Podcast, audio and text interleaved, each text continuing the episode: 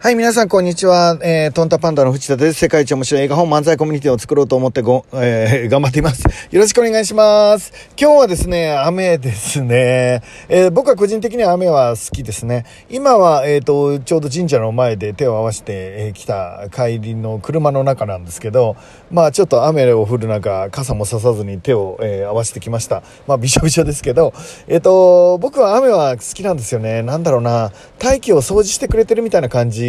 を受けてるのかもしれません。で、なのでちょっと、えっ、ー、と、好きは好きですね。えー、なんか、あなんか心が清らかになるっていうか、さあやってやろうっていう気になりますね。今日も素敵な一日になるといいかなって思っています。で、えっ、ー、と、今日はどんなお話をしたいかというとですね、えっ、ー、と、あなたはですね、えー、持ってる才能を、え持ってる才能を生かす義務があるんじゃないかっていうお話をしていきたいと思います。えっ、ー、と、あなたは持ってる才能を生かす義務があるんじゃないかなっていうお話です。えっ、ー、と、何かをチャレンジしていくとですね、やっぱり、あの自分の才能がだんだん開いてくるんですよね挑戦の中で才能って開いてくると思うんですけどまあ挑戦は、えっと、今度のライフデザインメソッドの本の中でその挑戦についてはだいぶ細かくお話をしていますけど、まあ、基本的には大好きなことを全力でやってる状態要はハマってる状態です、えっと、嫌なことじゃないですよ、えっと、もうハマっちゃってる状態を、まあ、僕は挑戦という定義をして、まあ、あのライフデザインメソッドの本の中では紹介しているんですがでそのあの挑戦をしていく過程の中でね要はハマってるものをどんどんやり続ける中で皆さんの才能が開花しちゃうんですよ。えっ、と、才能って人それぞれあるんです。人それぞれあるので、えっ、ー、と、例えば人を笑顔にする才能のある人とか、えー、速い球が投げれる才能とか、なんだろうな、物が売れる儲かる才能とか、いっぱいあるじゃないですか。で、そういう才能がね、ハマってると、だんだん開花されちゃうんですよ。もうこれ好むと好まざると、あなたの才能って、挑戦すると開花するんです。考えても開花しないんですけど、チャレンジすると開花しだすんですよ。で、開花しだすとですね、間違いなく起きることがあります。それは、あなたの才能を妬んだり、悲んだり、羨ましく思ったりする人が、あなたの邪魔をしたり、批判をしたりするようになるっていうことですね。えっと、これは、えっと、一生懸命ハマって挑戦してる人には必ず起きます。えっと、なんだろうな。本人としては、そんなにその才能をひけらかしてるわけじゃなくて、ただ、好きなことやってるだけなんですけど、周りから見ると、なんかあんな楽々とやって、なんかあのあの人才能あってみたいな。できっと裏で何かして悪いことして前現場で性格悪くて、えっと、自分さえ儲かればいい人でみたいな分かんないですよ。分かんないですけどなんかいろんなこと言われて皆さん足を引っ張られるっていうことになると思うんです。でこれから生きていればそういうこともいっぱいあるでしょう。でえっとハマってしまった皆さんはですねもうしょうがないんですよ。才能が開花してしまうので。そしたらあなたはたとえ批判に浴びたとしてもたとえ妬まれたとしてもたとええっと何の道理もないような非難を浴びて、その不条理の中で、理不尽の中で、え、悔しい思いをしたとしても、それでも、その才能を生かす義務があるんです。なぜならば、神様がそれを期待してるからですね。えっ、ー、と、皆さんにそれぞれにね、70億の才能を神様は与えてくれている。で、えっ、ー、と、その才能をね、えー、何が得意かは分かんないですよ。何が得意かは分かんないですけど、その才能を生かしていく義務っていうのが生まれたからにはあるのかなって思っています。僕は一体どんな才能があるんでしょう今僕は、えっ、ー、と、新しい会社を作りました。で、新しい会社っていうのは、えー、自分の人生を自分の手に取り戻すために作られた会社です。えっ、ー、と、あなたがあなたらしく生きるために、えー、作られた会社です。なぜそんな会社を作ったのか。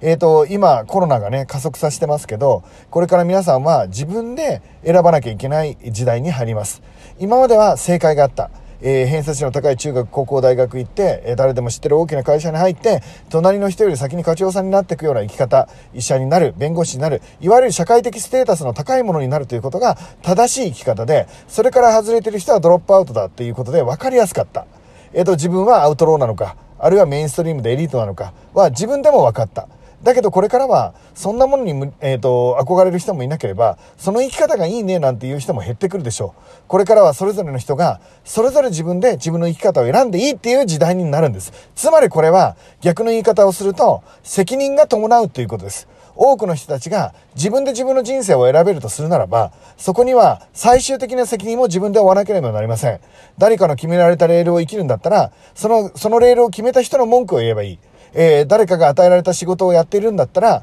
えっ、ー、と、与えた人に文句を夜の居酒屋で言っていればいい。だけどそういう時代じゃない。全てを自分で選んでいくような時代にね、これからなる。昔は、えっ、ー、と、コロナの前だったら、会社に行きさえすればね、会社に行きさえすればお金をもらえたんです。つまり時間をその会社に存在してるっていう、その箱の中にいるっていう状態だけで、えっ、ー、と、一生食えるお金をもらえたっていうことです。そうですよね。でも今回のコロナの件で明確になったのは、それぞれが家に帰ってしまったので、ちゃんとしたバリュー、つまりアウトプットを出さないと、えっ、ー、と、その人にはお金が、価値がない人間だっていうのがバレてしまうっていうことですよね。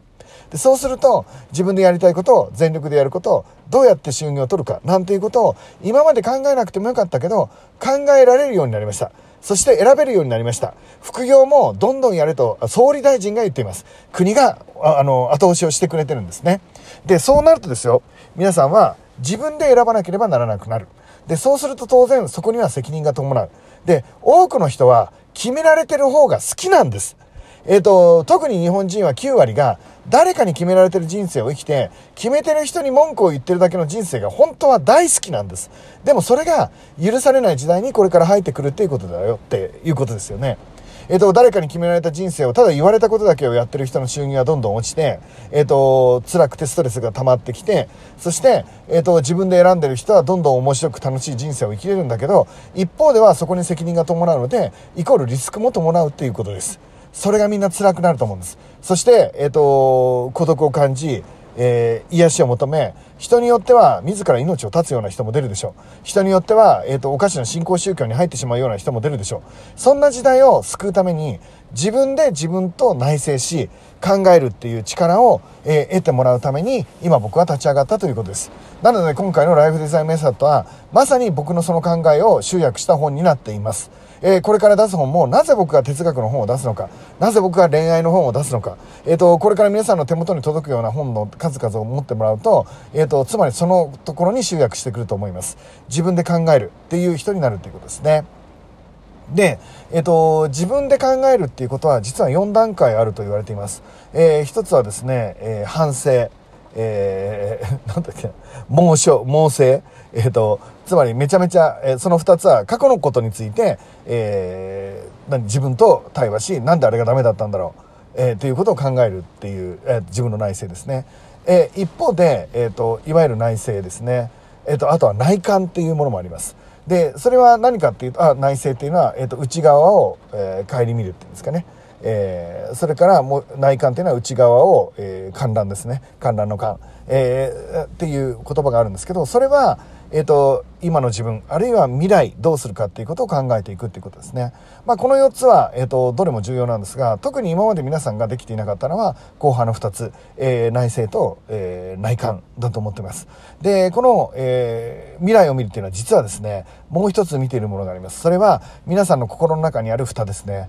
本当は自分はどうしたいんだってこれからどう生きたいんだっていう今まで隠し持ってたその蓋をすることによって見ることをしなかった自分の奥の奥の奥に光を当てるっていうのがその内政であり内観であるっていうことですそれはある意味自分の心を揺らすくしまあ、ある意味、あの今まで見たくないものも見せるかもしれません。でも、えー、それをしないと、自分の人生を自分に取り戻せないんですよ。だから僕らは、えっ、ー、と、今回立ち上がって自分の本を作る中で、そういうことができるようなね、えー、ことをしていこうと思ってます。で、そのことをすることによって、えっ、ー、と、皆さんは自分の人生を自分に取り戻すことができます。今までの皆さんの人生は、誰かに敷かれたレールを生きる人生でした。でもこれからは、自分で右行くのか左に行くのか、鉄道ではない、車に乗り換えるんです。えっ、と、列車を線路の上を走っていくような生き方ではなく、自分が車のハンドルを握り、右行くのも左行くのも、今のあなたが今から決めていいっていう生き方になります。それは行く先がわからない道で、行く先を決めるのは自分だっていうことです。これはめっちゃ面白い人生です。そして一方で責任が伴う人生です。だからこそ、えっ、ー、と、その責任を伴う時の思考方法や考え方や自分の心を見るっていう方法を、えー、しっかり、えー、学んでいったり、知ったりする。そんなお手伝いができる、え、そういう会社を、にしたいと思い、今回楽人塾は生まれたということです。そしてこれから僕が作り出すコンテンツの数々は、今企画されてるだけでもたくさんありますが、そのコンテンツの数々は、そういうことを皆さんに届けるために、つまり、えー、まあコロナでただ加速しただけだと思うんですけど、もう当然行くべきだった未来です。えー、自分の人生をそれぞれの人が自分で取り戻すっていう未来。それはスローライフかもしれないし、ロハスな人生かもしれないし、あるいは、えっ、ー、と、昔と同様ですね、エグゼクティブが、えー、もうお金の亡者となって、あるいは勝負の亡者となって戦うような人生かもしれません。それは本人が選べばいいんです。で、本人がしっかりと選んで、それでも、えー、充実して豊かに生きれるっていう生き方を、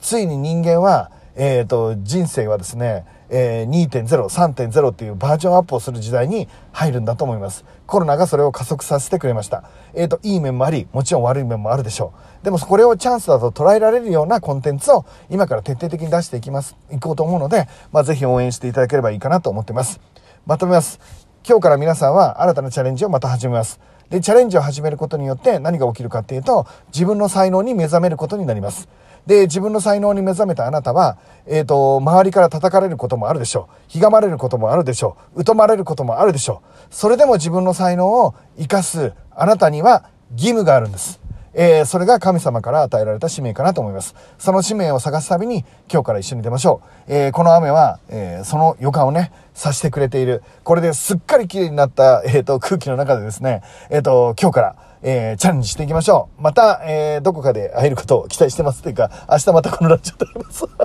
会いますね。ということで、えっ、ー、と、今日も素敵な一日になるとは決まってると思っています。いってらっしゃい